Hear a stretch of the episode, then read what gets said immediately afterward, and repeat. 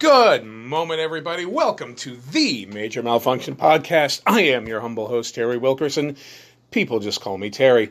Normally here at Major Malfunction, it's just me, one normal man taking a look at an abnormal world. But tonight, we're doing something a little bit special. I have a very special guest with me here, Miss Carol Graziano, the host and creator of the Ramblings of Bionic Carol podcast, also available right here on Anchor dot f m, a proud nineteen seventy-five Productions podcast. Carol, welcome to the show. Thank you, Terry. I'm happy to be here, and I'm excited to get started.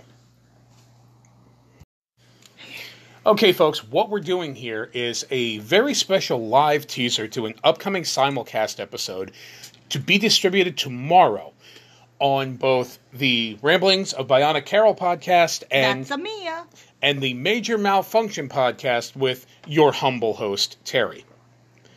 We're also going to be having our very first ever Facebook Live commercial for the shows airing probably around the same time that this comes up.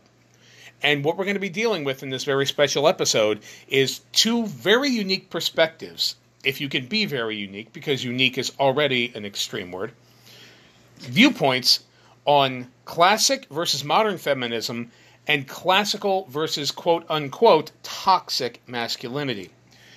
We're going to take a look at both of these situations and the evolution of both feminism and masculinity. And at the end of the day, we have to ask one simple question.